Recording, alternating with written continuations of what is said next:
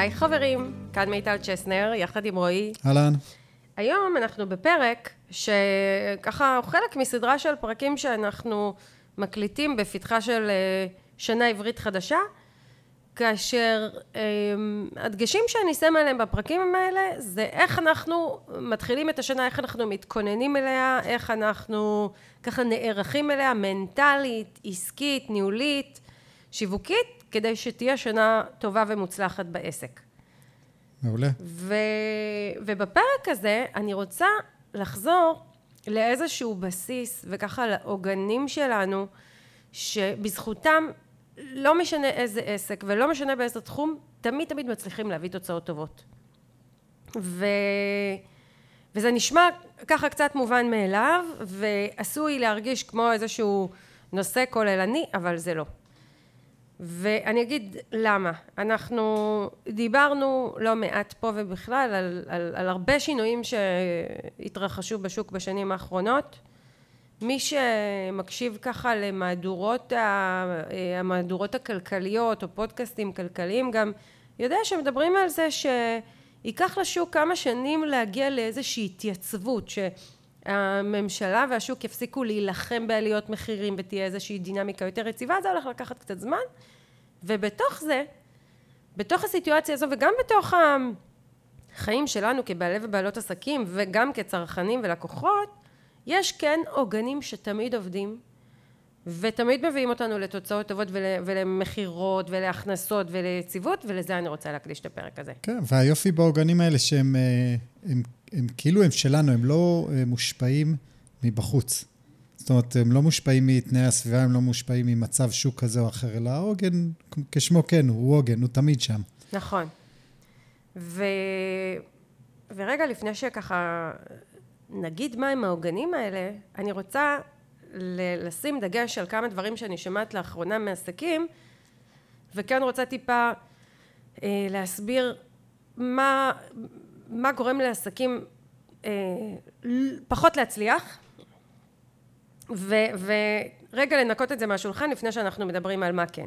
כי אני שומעת עסקים שמדברים איתי על דברים במונחים שהם לא רלוונטיים לעסקים ואני אגיד שלושה שככה עלו לי בראש, מעניין אם אתה, יהיה לך עוד משהו או המאזינים שלנו אפילו יעלו אחרי, אבל אני אסביר למה אני מתכוונת. אני שומעת עסקים שאומרים לי, אה, מיטל, אה, שיווק באימייל כבר לא עובד, שיווק בוובינר כבר לא עובד, אה, ועוד כל מיני, מנסים ככה לפצח כל מיני דברים, מנסים כל מיני דברים להבין, הפרסום הממומן כבר לא נותן תוצאות, הקהל שלי לא מגיב טוב, כל מיני דברים ככה, כאלה, ומפה מסיקים מסקנות שערוץ זה או אחר, או שיטת שיווק זו או אחרת כבר לא עובדת.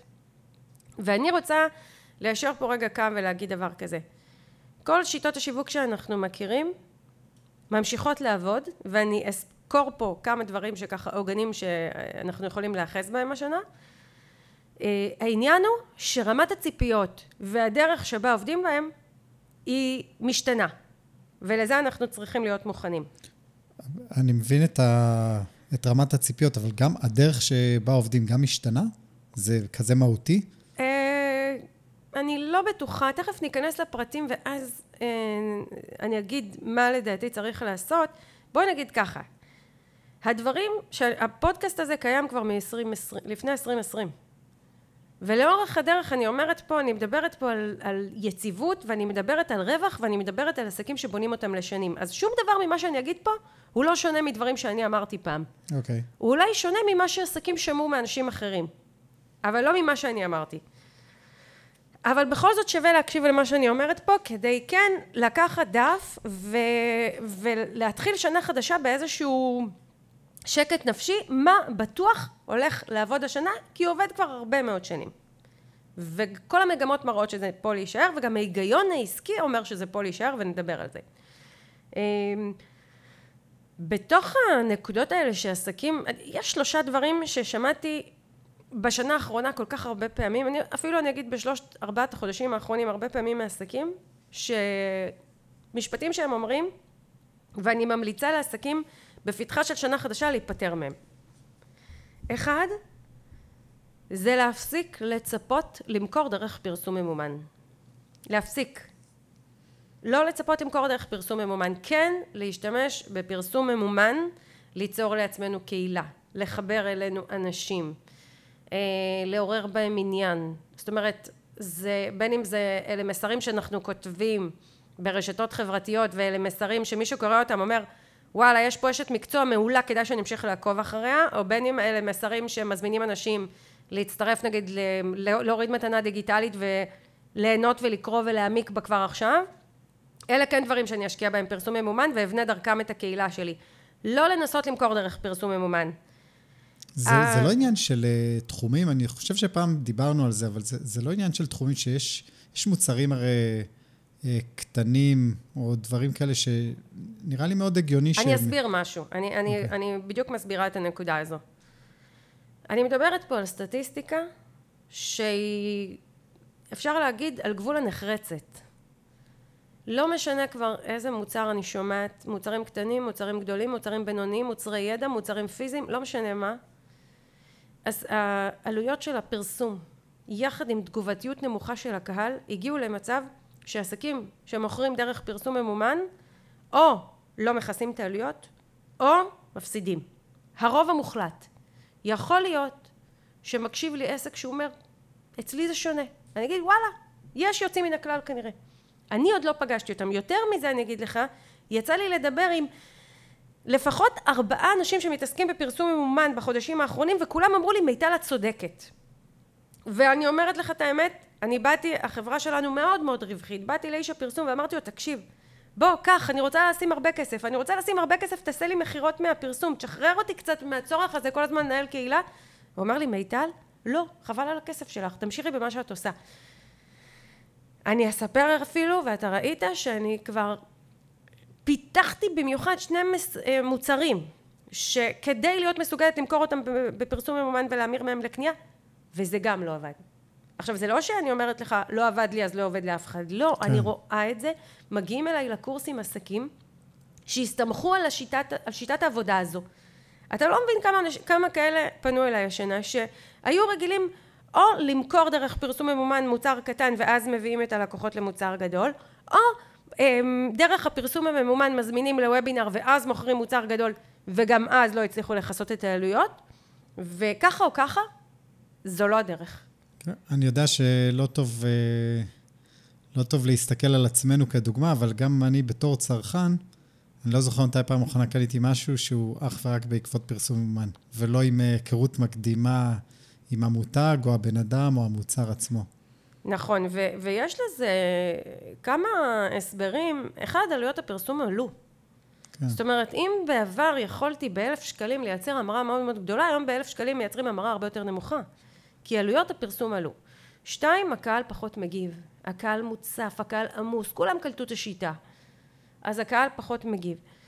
אמ, שלוש, רוב האנשים צריכים כמה חשיפות, דיברנו על זה כל כך הרבה, צריכים כמה חשיפות כדי לקנות משהו, כן. אז אני יכולה לתאר את המוצר הכי מדהים בעולם, הכי יפה בעולם, הכי מגניב בעולם, הכי מושקע, הכי מיוחד, הכי יוצא דופן. חשיפה אחת לא תספיק. עכשיו אם אני צריכה עכשיו לרדוף אחרי הלקוח עשר, חמש עשרה פעמים בפרסום עד שהוא בסופו של דבר יקנה, שמתי בינתיים הרבה כסף שכבר לא מכסה לי את העלות או משאיר אותי עם רווח קטנטן אם בכלל ואז באים עסקים ואומרים בסדר אני, אני ארוויח מהמוצר הבא וגם זה לא עובד עכשיו שוב יכול להיות שמקשיב לי מישהו שאומר מיטל תקשיבי אצלי זה כן עובד וואלה אני אגיד שאפו כל הכבוד אתה יוצא דופן סחטיין עליך אני לא מתווכחת. אבל הרוב המוחלט של העסקים זה לא עובד וחבל לזרוק על זה את הכסף. אני בפירוש בעד פרסום ממומן אבל ליצור דרכו רשימת תפוצה גדולה וקהילה אה, שעוקבת אחרינו זה כן. כן. ואז לקהילה הזו למכור.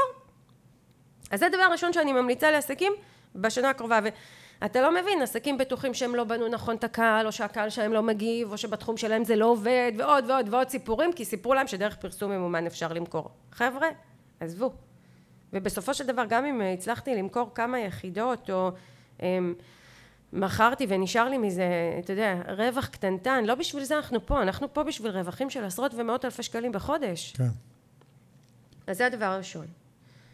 דבר שני, שאני ממליצה בפתחה של שנה חדשה להשתחרר ממנו זה הציפייה לייצר המרות גדולות עסקים בטוחים שסיפרו לנו, וגם חווינו את זה בעבר, אני מודה, היינו עושים וובינר, היינו רואים המרה, נגמר הוובינר, 20 אחוז קונים. הייתי עושה הרצאה, מסיימת הרצאה, 30 אחוז מצטרפים להרצאה שלי. מה שנקרא, המרות כן. היו גדולות. ואנשים היו עושים נגיד סדרה של מסרים, טאק, אנשים היו פונים אליהם, קונים. כל מיני דברים, באמת, היו המרות יפות פעם. אבל גם פה, הקהל כבר מבין, הקהל קלט הקטע, הקהל מוצף, תוסיף שוק במצב כלכלי דרוך אני קוראת לו, אני לא חושבת שהמצב הכלכלי לא טוב, המצב הכלכלי כן. מצוין, עובדה שעולים מחירים, אבל דרוך. אנשים דרוכים לפני שהם משקיעים כסף, ולכן אה, עדיין יש המרות. כל וובינר שלי אני ממירה לקנייה. ולא רק וובינר, הרצאות, העניין הוא כזה, ההמרות הישירות הן קטנות יותר, זאת אומרת היום אני אסיים וובינר, יירשמו אחריו שלושה ארבעה אנשים לקורס, יש המרה, שתיים, יש אנשים שהקשיבו לוובינר שלי לפני שנה והיום הצטרפו. אז יש המרות, הן פשוט נראות אחרת. כן. הזמן שלוקח לקנות הוא אחר. עכשיו, העסק שלנו לכל החיים, נכון? אנחנו לא פתחנו אותו כדי להרוויח השנה. אז אם אני מבינה שהעסק שלי לכל החיים, אז גם פה, כמו בדברים אחרים, אני מוכנה ללכת את הדרך ו- ומקבלת את זה שזה לא שוובינרים כבר לא עובדים, או מתנות דיגיטליות כבר לא עובדות, או האימייל כבר לא עובד, אלא שהקצב שהלקוחות צריכים הוא אחר, ושהמרות הן קטנות יותר, וזה בסדר גמור. ואני מעדיפה לקבל את זה ולעבוד עם ההמרות האלה, מאשר לא לעשות את זה בכלל. כי אין, אין משהו אחר, זה לא שמחכה לנו איזו שיטת שיווק שלא שמענו עליה, אוקיי? אז זה הדבר השני. נקודה שלישית להשתחרר ממנה, בטרם התחלנו פעילות שמכניסה לנו הרבה כסף השנה, זה אה, לחפש את, המו, לפצח את המוצר הזה שימכרו אותו בהמון, וזה אני שומעת מעסקים בלי סוף. אתה צוחק, אבל אתה יודע כמה אני קוראת מעסקים, עוד לא פיצחתי את המוצר הזה שהרבה יקנו. כן, לא, אני צוחק, כי כשאת שומעת את המילה פיצוח, את מקבלת אה, חררה על האור. נכון. קודם כל, כי אנחנו... כי כל הדברים הטובים שקרו לי בעסק, לך בעסק, לא פיצחנו אותם. לא פיצחנו, עבדנו. עשינו את זה, הצענו את זה, אנשים קנו, שדרגנו, דייקנו, הוספנו, נכשלנו. מיקדנו, נכשלנו, עשינו שוב. לא יודעת, מעולם, מעולם בעסק שלי, והעסק שלי קיים 11 שנה, שלך כבר 7 שנים? אחרי 6. 6? מעולם, אצלי לפחות, ואני חושבת שגם אצלך, לא היה לנו פיצוח. כן. היה לך פעם פיצוח? של גרעינים. היה לך מוצר שקנו אותו אנשים בהמוניהם? לא. לא, עדיין עסק מרוויח טוב. אני יכולה להגיד, אותו דבר אצלי. לא, מעולם לא היה לי פיצוח, מעולם לא היה לי את הדבר הזה שאמרתי, וואו, איזה כיף, כמה קונים, עפתי, על, עליתי על משהו. לא, ועדיין, הנה, אני משתפת, שיתפתי את זה במסר ואני משתפת גם פה. אמ, המכירות של ה... אני, אני אגיד עכשיו את היחידה שלי, היחידה שלי השנה, היו מעל מיליון וחצי שקל. בלי שום פיצוח, בלי פרסום ממומן מכירתי, בלי המרות גדולות מוובינר זה או אחר, בלי איזה מוצר שאנשים עפו עליו וקנו אותו בהמוניהם. מה שאומר, אפשר להרוויח מעולה. אפשר, אגב, אצלי, אתה יודע, גם אצלך, אבל לא, אתה תחליט אם אתה משתף את המספרים שלך או לא, אבל אה, כמעט 70 אחוז מההכנסות שלי זה רווח, 80 אחוז, 82 אחוז מההכנסות שלי זה רווח גולמי, וזאת אומרת פחות עלויות ישירות של המוצרים, בערך 70 אחוז זה רווח אה, לפני מס. אז מה שנקרא, אם אתם רוצים להאמין לי ולעשות את השנה הזו שנה טובה ומוצלחת, בואו רגע נשחרר את שלושת אלה. כן, אני גם אחדד uh, מעבר למה שאמרת את, uh, לא נראה לי שראית מילא את, לא, לא פיצחת אף פעם, אבל גם אף אחד לא מהלקוחות שלך או מאנשים שאת מכירה פיצח משהו ו, ומשם נסק אל על. אלא נכון. זה הכל עבודה... עבודה. נכון, ואני אגיד עוד משהו, כי עסקים שומעים על מישהו ש... אה, לא יודעת, מישהי שיש לה קורס וקנו אותו 4,000 אנשים. מישהו שיש לו קורס, קנו אותו 2,000 אנשים. א', אנחנו לא יודעים באמת אם המספרים נכונים, ולא שאני אומרת שמישהו משקר, אבל אנחנו לא יודעים. ב', אנחנו לא יודעים כמה עלה למכור את זה. כן, בדיוק. יכול להיות שהיא לא הרוויחה שקל. יכול להיות שהיא שמה 300 אלף שקל פרסום ממומן בשביל למכור את זה, וזה, כאילו, ואני שמעתי על סיפורים כאלה, של אנשים ששמים סכומים אפילו יותר מזה. אה, כדי לקדם מוצרים, בידיעה שאחר כך יקנו מהם מוצרים גדולים יותר יקרים ומשם הם ירוויחו את הכסף. אני לא מקבלת את הגישה הזו אצלי, בגישה שלי, כל מה שאני מוכרת צריך להיות רווחי, זה בסדר שהוא יהיה קצת רווחי, יותר רווחי, אבל כל דבר הוא רווחי, אין אצלי סבסוד צולב, אין עכשיו אני מפסידה על זה ומרוויחה על זה, זה, זה מסוכן, ככה אני לא עובדת בעסקים. אני באה מעסקים גדולים, 23 שנה בעסקים, הייתי במותגים הכי גדולים שיש. מעולם לא ראיתי שמותג גדול ורציני עובד ככה. כן. אני מעדיפה לקחת מהם את ההשראה שלי. אז זה ככה כאיזשהו בסיס, כאיזשהו אישור קו לתחילתה של שנה חדשה. עכשיו רועי, תשאל אותי מה כן. אני, קודם כל, אני עוד תקוע בזה שאנחנו כבר בשנה חדשה. אני כאילו אמרת את זה הרגע, ואני כזה, רגע, מתי נגמרה השנה? תראה, אנחנו לא בשנה עסקית חדשה, לא, אבל יש משהו... כי שנה עסקית חדשה זה 2024. נכון, לא, אבל יש משהו בראש השנה ובחגים, וזה, שזה מיד אחרי החופש הגדול, שהוא וואחד שנה חדשה. נכון. ממש, בגלל זה, זה כאילו, אני עושה זה, את זה. זה ריסטארט למוח. אתה יודע, אני אפילו נהנית מזה פעמיים, כי אני, אה, אני גם נהנית מההרגשה של שנה חדשה בספטמבר, עם חגי תשרי, ואני גם נהנית מהתחושה של שנה חדשה בינואר, של שנה עסקית. זה פעמיים יום הולדת. כן, כן. וזה כאילו, יש לי שתי הזדמנויות להתחיל שוב את השנה. כן. אז, אה, אז כן, אז כיף שאתה איתי בהרגשה הזו. אז יאללה, מה כן?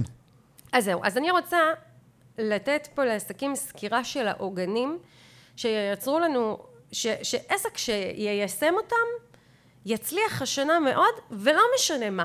לא משנה מה יהיה. לא משנה, לא משנה. הוא יראה הכנסות יפות והוא יראה גם רווחים יפים. Uh, הדבר הראשון זה מסרים שוטפים החוצה, כאלה שמחוברים לקהל. אתה יודע, נושא של מסרים נורא קשה לדבר עליו בפודקאסט, כי מסרים גם צריך להדגים, אבל uh, בגדול אם אני מקשיבה לקהל שלי, מבינה מה עובר עליו, ומדברת אליו, וכותבת אליו, ומקליטה אליו, כל, כל התקשורת שלי היא כזו שאני uh, יוצרת אותה בהתאם למה שמעניין אותו ומה שחשוב לו, אז זה השלב הראשון. עכשיו, התקשורת בשנה הזו, אני תמיד אמרתי את זה, תמיד תמיד מהיום הראשון בעסק, אבל אני חושבת שעכשיו זה עוד יותר להדגיש. התקשורת צריכה להיות סבלנית, מלאת חמלה, לא להכאיב לאנשים, לא להפחיד אנשים, לא להציק להם ב- ב- מתוך מחשבה שאם אני אכאיב להם ואעציב אותם אז הם יקשיבו, לא, לעודד, לחזק, לדרבן, לשמח, זה מה שהקהל רוצה, ולא משנה באיזה תחום. וכך לכתוב את המסרים שלנו, כך להקליט את הפרקים בפודקאסט, כך לצלם את הוידאו שלנו, לעשות את זה ממקום שמעודד ומחזק את מי שמולי, ממקום שמקשיב, ממקום שמבין מה עובר עליהם, וממקום שנוסך בהם ביטחון ותקווה וידיעה שיש דרך אחרת לעשות את הדברים בטוב.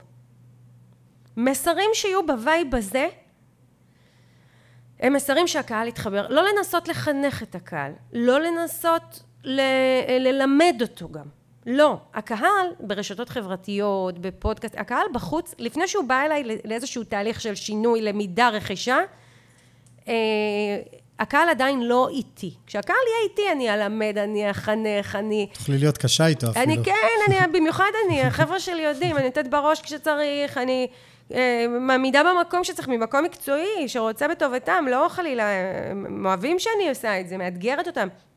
אבל בשלבים הראשונים של השיווק, לא הם ולא אני עדיין שם. אלה השלבים שקודם כל אני מפיחה תקווה, נותנת השראה, מעבירה את הידיעה הזו שיש אפשרות לעשות שינוי טוב ולחיות את החיים כמו שהם רוצים, ובזה מתמקדים המסרים שלי, בכל ערוצי התקשורת שלי, בכל פורמט שהוא. וזה הדבר הראשון. מסר שהוא יהיה כזה, לא, ו, ולא משנה איפה העברתי אותו. עכשיו, הדבר השני, לשמור על נוכחות ב, ב, בשלושה סוגים של ערוצי תקשורת. אחד, רשת חברתית שמייצרת את המגע הראשוני עם קהל חדש. שתיים, ערוץ עומק למשל כמו פודקאסט, זה ערוץ נהדר שהוא מאפשר לנו עומק יותר משמעותי, כי רשתות חברתיות זה מסרים יחסית שטוחים, פודקאסט נגיד כבר נותן אה, יותר עומק. עכשיו רשתות חברתיות זה יכול להיות כל רשת ובלבד, ובלבד שהקהל שלנו שם ו- ויש כמות גדולה של אנשים, זה יכול להיות פייסבוק, זה יכול להיות אינסטגרם, זה יכול להיות טיק טוק אם יש לנו שם קהל, זה יכול להיות לינקדין, יכול להיות יוטיוב, כל עסק מה שמתאים לו.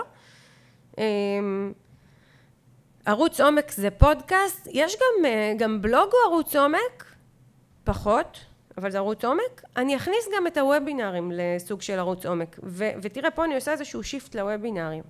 אני לא מתייחסת לוובינרים שלי כ- כערוץ מכירה, שזה מה שרוב העסקים עושים. אני מתייחסת לוובינרים שלי כמו לפודקאסט, שזה, יש לי באזור הארבע עד שש פעמים בשנה הדרכות מקצועיות, מעמיקות, הדרכה של פלוס מינוס שעה וחצי, היא ממש הדרכה בווידאו, אני שם עם הקהל, כן. רואים אותי, שומעים אותי, רואים את המצגת, רואים שיעור לכל דבר, ו- והמטרה של זה היא שמירה על אה, העברת ידע בצורה יותר מעמיקה. כי אם למשל הפודקאסט שלי הוא יותר נותן פרספקטיבה, השראה, תמונת מצב, והדרכות זה כבר, בוא, איך לעשות. זה כבר משהו אחר. אז אני מתייחסת לוובינרים שלי כשיווק עומק, שהוא, המטרה שלו היא לא המרה, בגלל זה אני גם לא מתוסכלת אם באים 20 אנשים לוובינר או 60 אנשים לוובינר, ואני לא מתוסכלת אם סיימתי את הוובינר ואף אחד לא קונה, כי אני מבינה שהוובינרים שלי הם עוגנים לאורך השנה. שאנשים רואים אותם ואומרים, וואו, גם מעניין ללמוד ממיטל, גם דרך העברה שלה, האופן שבו היא מלמדת, האופן שבו היא רואה את הדברים, אני מתחברת ואני מאפשרת להם לקבל החלטות בזמן שלהם. אז אה, זה מבחינתי גם ערוץ עומק. אה, וערוץ נוסף שאני באמת חושבת שחייב להיות לכל עסק זה רשימת תפוצה באימייל ופה אה, אנחנו נצטרך ליצור מתנה דיגיטלית כדי להביא. עכשיו אני רוצה לתת את הדגשים שלי למתנה דיגיטלית בשנה הזו ובכלל. אני תמיד אומרת את זה, השנה אני אומרת את זה יותר. לתת מתנה דיגיטלית מעמיקה, רצינית, רחבה. זה, ה, זה כרטיס הביקור שלנו מול הלקוחות, זה הדבר הראשון שהם רואים מאיתנו. הם הבטחתי להם מתנה טובה ורצינית ומשמעותית, הרי מה קורה במתנות דיגיטליות או ברשימת תפוצה? זה עוד ערוץ שנשחק. למה הוא נשחק? כי כל אחד יכול ליצור מתנה דיגיטלית וכל אחד יכול לעשות פרסום ממומן ולכן גם ה... אה, כאילו יש איזו שחיקה ופחות אנשים נענים לזה ופחות אנשים מורידים את המתנות הדיגיטליות. עכשיו, אם אני מבינה את זה ואם אני נערכת לשנה הזו מה שנקרא עם אורך רוח ועם סבלנות אז אני יוצרת מתנה דיגיטלית יוצאת דופן בעומק שלה, ואני אומרת תמיד לחבר'ה שלי, תיצרו מתנה דיגיטלית שהקהל ישמח לשלם לכם עליה. קחו את הדבר הזה שהוא הכי רוצה בעולם, תארזו אותו למתנה דיגיטלית ותנו לו את זה בחינם, הוא לא יעמוד בזה. כן. ואז זה יעבוד לכם. עכשיו זה קשה.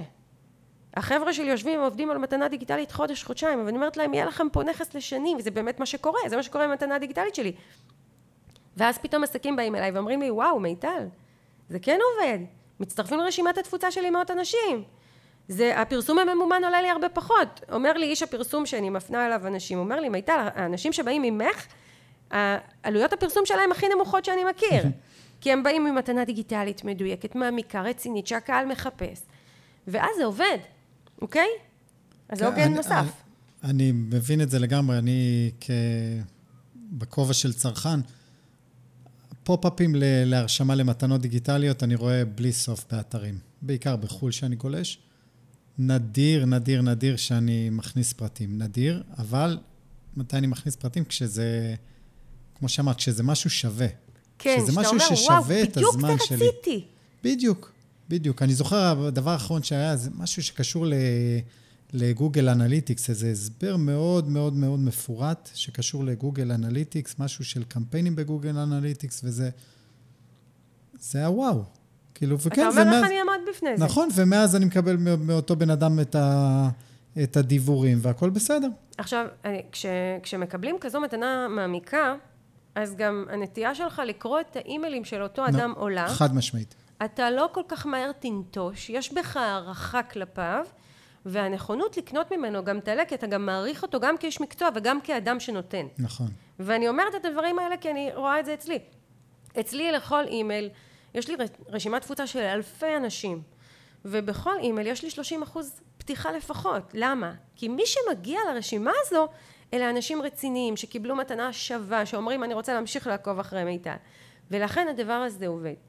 עכשיו, זה, זה שנייה עושה סדר מה שאמרתי עד עכשיו, אמרתי מסרים מדויקים, אמרתי שלושה ערוצי תקשורת שזה רשתות חברתיות, שיווק עומק, רשתות חברתיות שמייצרות לנו את החשיפה, שיווק עומק שיוצר קשר חזק ו, ואמון אה, מקצועי ב, בעסק, ורשימת תפוצה שהיא בעצם כערוץ תקשורת זה ערוץ שהיכולת להמיר ממנו לקנייה היא הכי גבוהה, ולכן כדאי שיהיה את זה בעסק, והדרך ליצור אותה זה דרך מתנה דיגיטלית שהיא מאוד מעמיקה. עכשיו שים לב, זה, זה מתכתב עם כל החשיבה שלי, שאני אומרת להקשיב ללקוחות, לתת להם דברים שהם רוצים, וזה אחד הדגשים שאני רוצה לתת לשנה הזו. אה, אם אני מדייקת, אז אני יותר ויותר מחברת אליי אנשים וגורמת להם לקנות. עכשיו, מה מביא את הדיוק? העקביות. כן. כי מה עסקים עושים? טועים לחשוב. שאם הם ישבו ויפצחו עם עצמם את המסר, ויפצחו, ויפצחו, ויפצחו, ויפצחו, ויגיעו למסר הכי מדויק, ורק אז יעלו אותו, אז הקהל יגיב. אני אומרת, לא. תעלו להעביר עשרה מסרים לא מדויקים, כדי שבאחד עשר אתם אה, אה, תדייקו, וככה יבוא הדיוק. כן, היופי גם ב, בשיטת עבודה הזו, זה לתוכן שאת יוצרת בשיווק המעמיק, יש אה, זנב ארוך. זאת אומרת, הוא, הוא, הוא תופס להמון המון זמן. נכון. אפילו לשנים. נכון. פרקים בפודקאסט, אנשים, אם מגלים אותך עכשיו, ייכנסו לי לשמוע דברים משנה שעברה.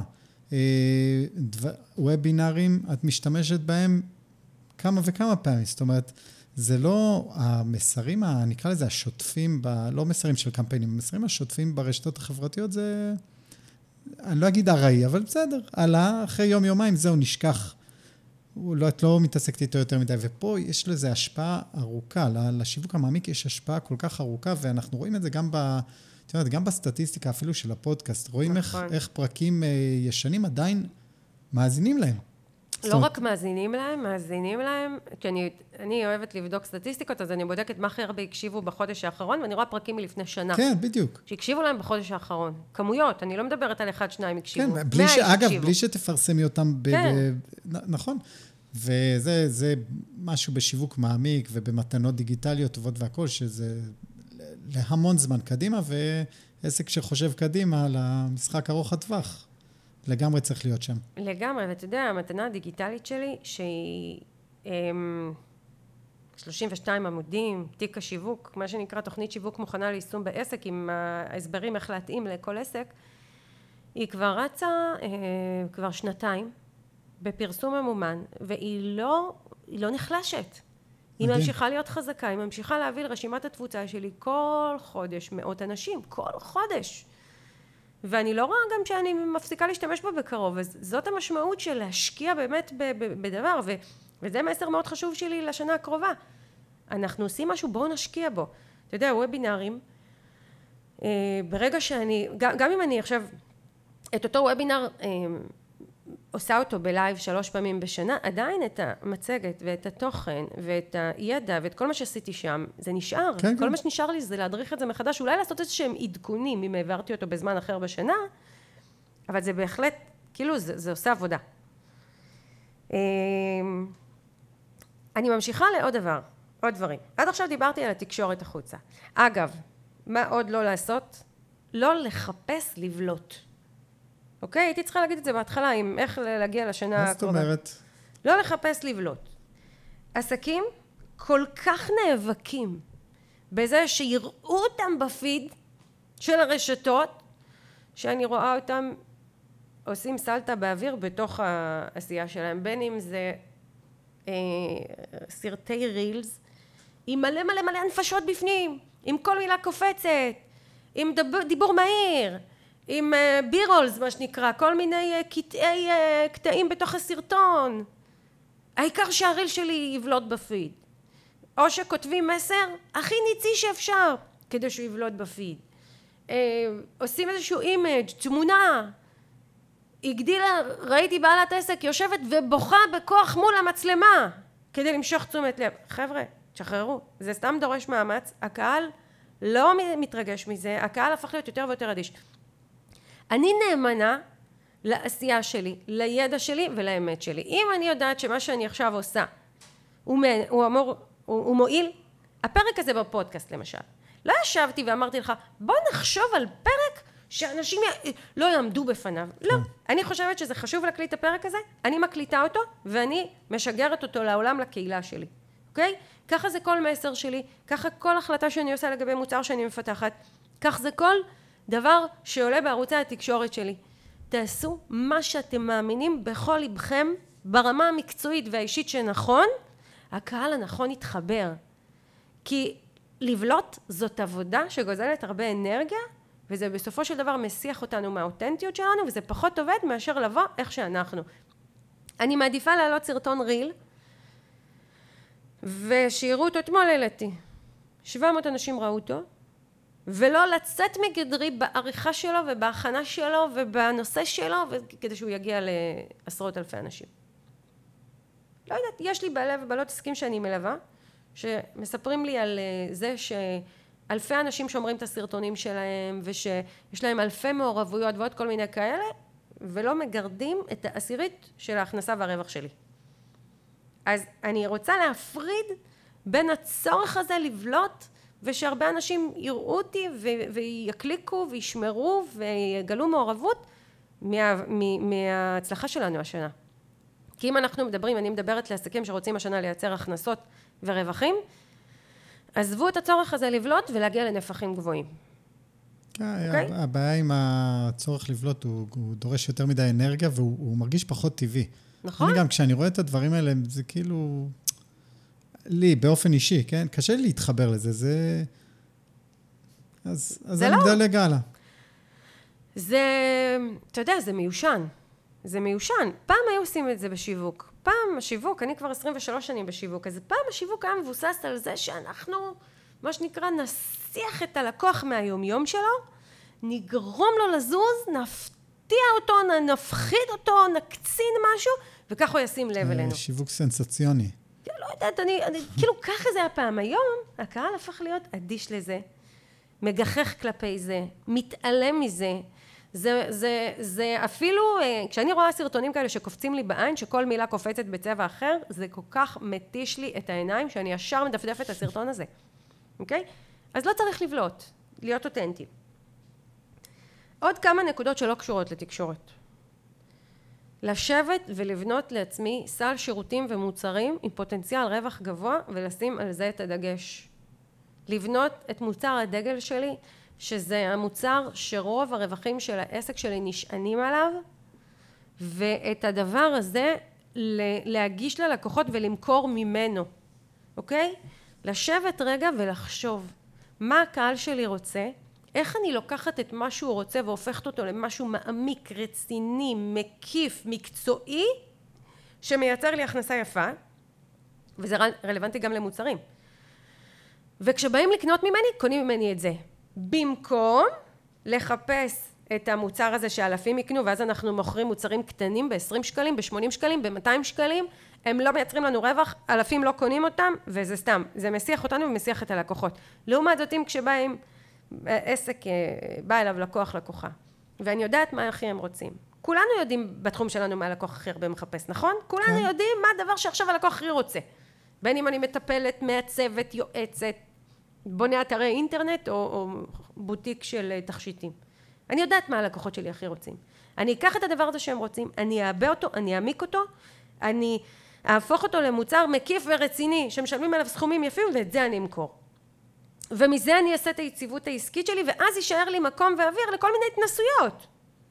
אבל זה הדבר הכי חשוב ואני ממליצה לעסקים בפתחה של שנה חדשה להחליט מהו מוצר הדגל שלהם ואני מזכירה מוצר דגל זה המוצר העיקרי או השירות העיקרי ש-60-70 אה, אחוז מההכנסה של העסק מגיעים ממנו והוא תמיד עובד. הוא תמיד עובד. עכשיו אני אומרת כבר יכול להיות שהוא לא משאת נפשי, סתם, אני עכשיו מטפלת בקליניקה ואני יודעת שכשבאים אליי לסדרת אה, טיפולים, זה מה שנקרא עוגן, את עיקר הפרנסה בעסק זה מייצר. אז אני אומרת, ו- ו- ונכון, סיפרו לי שיש דבר כזה קורסים דיגיטליים, ושאנשים יקנו את הקורס בלי שהם יצטרכו לדבר איתי, והם יקשיבו לו בלי שאני צריכה להיות נוכחת, וכל מיני דברים כאלה מגניבים על הנייר, שעסקים רואים מהם מקסימום כמה אלפי שקלים בשנה, עסק זה לא מחזיק. אבל אם אני מבינה שהקליניקה שלי כרגע מחזיקה לי את העסק ומייצרת לעצמי את הפרנסה ואת ההכנסה ואני רוצה לדעת שהשנה הקרובה הולכת להיות לי שנה של יציבות אני אתחיל מזה אני אייצר 60-70 אחוז מההכנסה שלי מהדבר הזה כדי לייצב את העסק ואת אותם מוצרים שאני רוצה לשכלל ולהעמיק ולדייק ולהרוויח יותר אני אבנה במקביל אוקיי? לאט לאט. ודיברת על שירותים ובעיקר לגבי מוצרים, זה, אני מניח שזה לא מוצר אחד ספציפי, אלא זה קטגוריה או קבוצת מוצרים או דברים כאלה. זה המוצר דגל? איך את עושה את ההקבלה ל... למוצרים? למוצרים פיזיים, כן. אה, במוצרים, אתה יודע, אני 12 שנה הייתי במוצרים, תמיד הייתה לנו קטגוריית דגל. תמיד אוקיי. הייתה את הקטגוריה הזאת שתמיד הלקוחות רצו אותה. היה את ה... הייתי ברשת אופנה, אוקיי? אז, אז היה, היו את אה, מוצרי ה basic, שזה תמיד היה נלווה למה שקנו. והיו את מוצרי הפרימיום, שזה מה שנקרא בחגים, באירועים קנו אותם. אבל היה את המוצרים, הקולקציה הבסיסית, הקבועה, של שמלות, של מכנסיים, של ג'קטים, של חולצות, שתמיד תמיד תמיד היה צריך את זה. וגם דאגנו שכשלקוחה מגיעה לחנות, היא לא יוצאת עם פריט אחד, עם חולצה, הרי מה, מה תשים חולצה? מכנסיים, עליונית, אה, חולצת בסיס מתחת, ג'קט, עיבינו את הרכישה, או לחילופין, לקוחה מצאה את המכנסיים שנראה עליה מדהים, קחי אותו בעוד שני צבעים. ממש ככה, זה מבחינתי במוצרים, לעבות, להעמיק, ומה שנקרא לייצר הכנסות כן. יפות, ו... ו- ואני ממש ממש ממליצה לעסקים לשחרר את האחיזה הבלתי נדלית מהפרסום והמעורבות והרעש ברשתות החברתיות ובשיווק ולהתמקד קצת יותר במה אנחנו מציעים כי שם נמצא הרבה יותר כסף שזמין לנו כבר עכשיו למכירות מאשר במחשבה שאני אפיץ את הסרטון שלי לעוד אלף, כמה אלפי אנשים ובואו לא נזלזל במה שמייצר לנו פרנסה טובה ויציבות ואת המוצרים הרווחיים יותר המתחכמים יותר נבנה במקביל אוקיי? יש לנו לא מעט פרקים בפודקאסט הזה על אה, מוצרים רווחיים ואיך בונים כן. אותם. אה, נקודה נוספת, עוגן שאני ממליצה שיהיה לנו השנה, יש עסקים שזה יותר טבעי להם ויש עסקים שפחות, אה, מפגשים פרונטליים. לפגוש את הקהל פנים מול פנים. אי אפשר לנהל עסק מאחורי מחשב. דיברנו על זה פה לא מעט ואני מזכירה, אי אפשר לנהל עסק מאחורי מחשב. צריך לצאת החוצה. עכשיו, אה, גם כל העניין הזה של מפגשים פרונטליים משנה את פניו בשנה הזו. כי אני יכולה לספר שלפני הקורונה הייתי עושה הרצאות והייתי ממלאת אולמות במאות אנשים וזה היה מאוד טבעי לאנשים לבוא להרצאות. במהלך תקופת הקורונה וגם עכשיו, יש פחות היענות לפורמט הזה. אני מרגישה את זה מאוד מאוד חזק אצלי.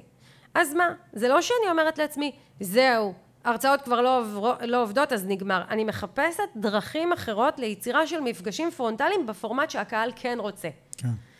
בין אם זה מפגשים אישיים עם אנשים, לאו דווקא אה, אה, אה, פגישות, בתש... אה, פגישות אה, ייעוץ וכאלה, למרות שגם זה, אבל זה יכול להיות מפגשים עם אנשים להעשרה, זה יכול להיות פעילויות שקבוצה של אנשים קרובים נפגשת ועושה משהו, מתכננת משהו, בונה משהו, לומדת משהו, זאת אומרת כן להמשיך עם ה... אני חושבת שאחד הדברים שאני מזהה אצל הקהל זה יותר יחס אישי, אוקיי? אז במקום לעשות הרצאה ל-200 אנשים, אני אזום נגיד מפגש אה, לבוגרי הקורסים שלי ויחד אנחנו נבנה את התוכנית השנתית כי כולנו כבר סיימנו את הקורס ויש לנו איזה הבנה וידיעה לגבי משהו. הנה יזמתי מפגש שהוא פרונטלי פנים מול פנים מחבר אותי לאנשים ומשם אה, דברים ממשיכים לצמוח. עכשיו גם האנשים שלא נפגשים איתנו רואים שאנחנו נפגשים עם אחרים וזה מחולל עליהם השפעה.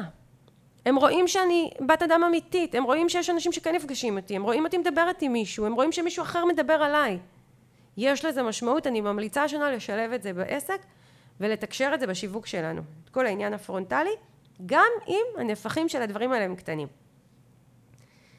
אמ, עוד עוגן שתמיד עובד, ואני ממליצה לעסקים לעשות אותו, פעילות מסחרית.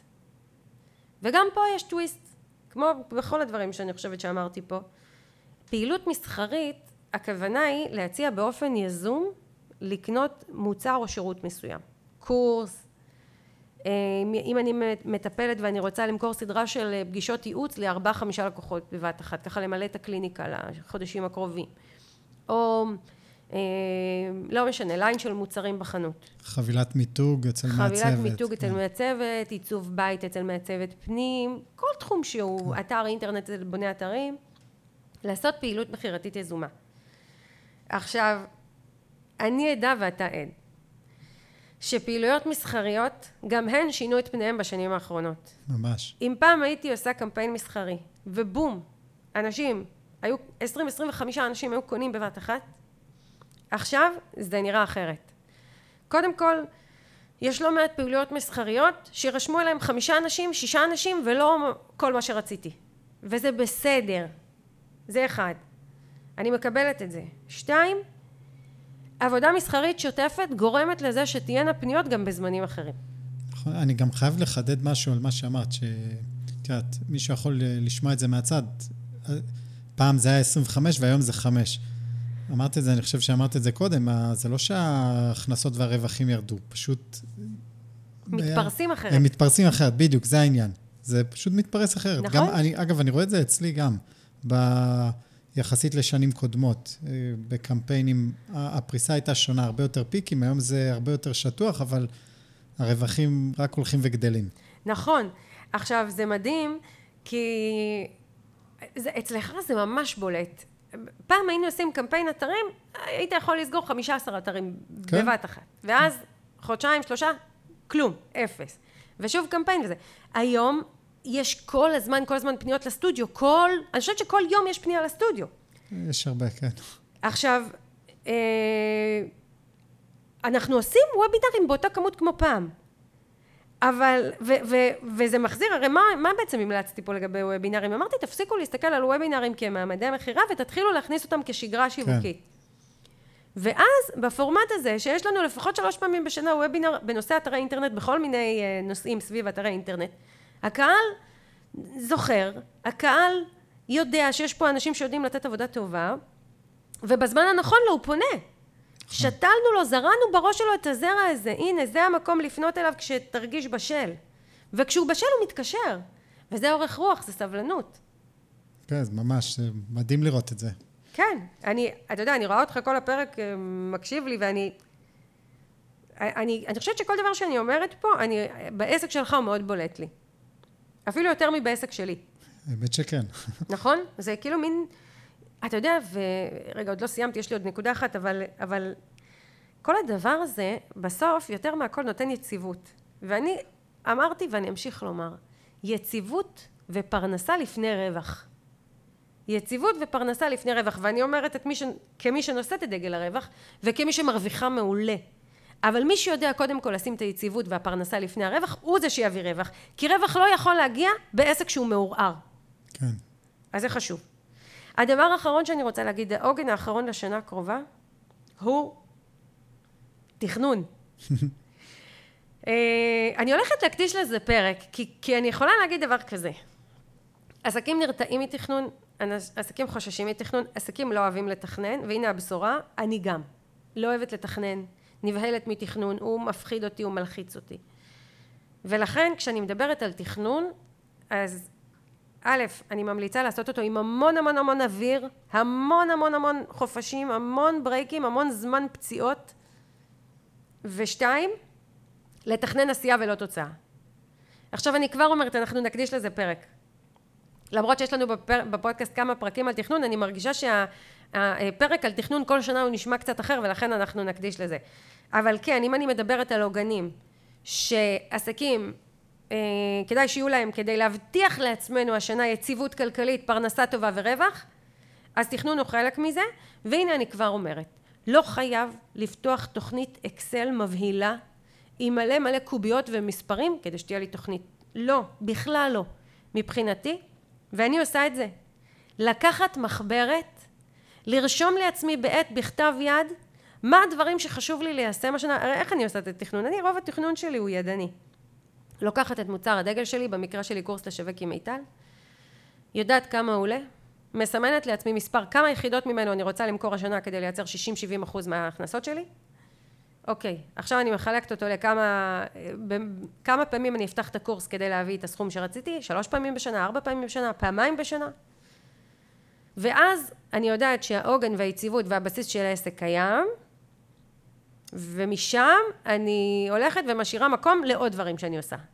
מוצרים נוספים, פעילויות נוספות, אה, אה, קורסים חדשים במקרה שלי. עכשיו כל עסק יכול לקחת את מה שאמרתי פה אליו, זה יכול להיות אה, מעצבת פנים, פרויקט עיצוב מלא, זה מוצר הדגל, כמה כאלה אני רוצה למכור בשנה? לא יודעת מה, חמישים? חמישים זה הרבה, אוקיי? נגיד שהיא מוכרת שלושים בשנה וכל פרויקט כזה עולה עשרים אלף שקלים, הנה זה העוגן שלי, זה ההכנסה שלי שתהיה השנה מהמוצר הזה. עכשיו אני משאירה מקום לעוד כמה מוצרים שאני אמכור ומה תהיה ההכנסה מהם ומה שנשאר לי מהמקום הזה זה להתכנס לעוגני עשייה שתיארתי פה. כי זה מה שיביא לנו את ההכנסות כן. האלה, אוקיי? השילוב של מה שאמרתי, שזה בעצם שיווק שוטף, קמפיינים מסחריים בתוכו, ו... והקמפיינים המסחריים צריכים להתחבר למטרות המספריות. זאת אומרת, אם החלטתי שאת הקורס שלי אני מוכרת ארבע פעמים בשנה ורוצה כל פעם להביא חמישה עשר אנשים, אז אני מחליטה שהוא יהיה בינואר, במרץ, ביוני ובנובמבר, ובכל אחד מהם המטרה שלי 15 אנשים, וזה נכנס לתוך התוכנית שלי, ואני יודעת שחודש לפני כן אני שמה את הפוקוס שלי ומקדמת באופן יזום את הקורס, ואז את הוובינרים שלי אני שמה לפני הקורס, אפילו שבתודעה שלי יכול להיות שהם יביאו לי אנשים בכלל לקורס עוד שנה, אבל אני כן אחבר אותם לקורס כדי שבתודעה של לקוחות הם, הם יהיו מחוברים. אה, פרקי הפודקאסט שלי יקבלו איזשהו טוויסט מסוים בתוכן שלהם כך שיתאימו יותר לקורס שאמור להיפתח. השיווק ברשתות החברתיות שלי מחובר לקורס הזה, לא שהוא מוכר, כן. אבל התוכן במסרים האלה הוא תוכן שרלוונטי למי שאחר כך ירצה להירשם לקורס, וכך הדבר הזה מתחיל להתגלגל ולזרום ולהפוך להרמוני, ונותן לי תוצאות טובות. אבל הנושא הזה של קמפיינים מסחרים הוא חשוב, ולתכנן אותם זה חשוב, כי, כי, כי זה חלק מעוגנים. עכשיו, כל מה שאמרתי פה, כל מה שאמרתי פה, אם אני לא מכוונת מטרה מספרית, אלא מכוונת עשייה, אז יהיו לי תוצאות טובות. זאת אומרת, אם באתי לוובינר בנושא אתרי אינטרנט ואמרתי דבר כזה לעצמי, אני באה עם האמת שלי, לי מאוד מאוד חשוב שאנשים יבינו ממה מאופיין אתר שמייצר הכנסות לעסק. ואני יצרתי הדרכה, ואני הזמנתי את הקהילה שלי להדרכה וכתבתי ארבעה, חמישה מסרים והזמנתי שוב והזמנתי שוב ובסוף התקיים הוובינר ונגיד נרשמו אליו 200 אנשים. יש עסקים שמתאכזבים. לא. עשיתי את הוובינר, אולי היו בפועל נגיד 40 אנשים, מתוכם בסוף גם שניים פנו, שלושה פנו לקנות, ועוד אנשים יקנו אחר כך. מה הבעיה עם זה? מצוין. מצוין. ככה אני רואה את הדברים. עכשיו, כל דבר שאני עושה, אני רואה אותו ככה. אני עושה מתוך ידיעה מקצועית שלי, שזה הדבר הנכון, מתוך אמונה מלאה שזה יועיל למי שמולי, ועם זה אני מתקדמת. המספרים יגיעו. כן, יגיעו בזמנים שאת לא יכולה לשלוט בהם. נכון. עכשיו אני אסכם פה ואני אגיד דבר כזה, אני מזמינה עסקים לקחת את מה שאמרתי פה, אפילו להקשיב לפרק מחדש עם מחברת, לרשום לעצמם ולעשות את זה השנה. ואני מבטיחה, מבטיחה שעסק שיעשה מה שאמרתי פה, יראה מספרים מאוד יפים בעסק. יראה יציבות, יראה קניות. עכשיו כל עסק בפרופורציות שלו, אתה יודע, עסק שרק נפתח כנראה בהתחלה יראה מספרים נמוכים, אבל הוא יראה את הגדילה במהלך השנה. עסק שכבר ותיק הרבה זמן ואולי חווה איזושהי ירידה, יראה את ההתייצבות חזרה. כל עסק יראה את זה בצורה שמתאימה לו. אבל עסק שרוצה השנה להיות בתחושת יציבות וודאות, תצמדו לעוגנים האלה ואתם תראו שזה קורה. אני ממש עומדת על דעתי, ואתה יודע, אני, וגם המאזינים יודעים, אני אף פעם לא מבטיחה הבטחות. כן. אני גם לא מבטיחה פה מספר. אני לא אומרת תעשו את זה ותביאו מיליון שקל השנה. יש עסקים שיעשו את זה ויביאו שני מיליון שקל השנה, ויש אנשים שיעשו את זה ויביאו מאה אלף שקל השנה.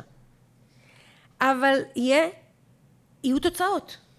אי אפשר שלא. אי אפשר שאם עובדים ככה, לא תהיו תוצאות נכון. טובות בעסק. ופה אני אסכם ואני אומר משהו שאני ואתה אומרים אותו הרבה פעמים לעצמנו, והנה אנחנו גם נגיד אותו פה.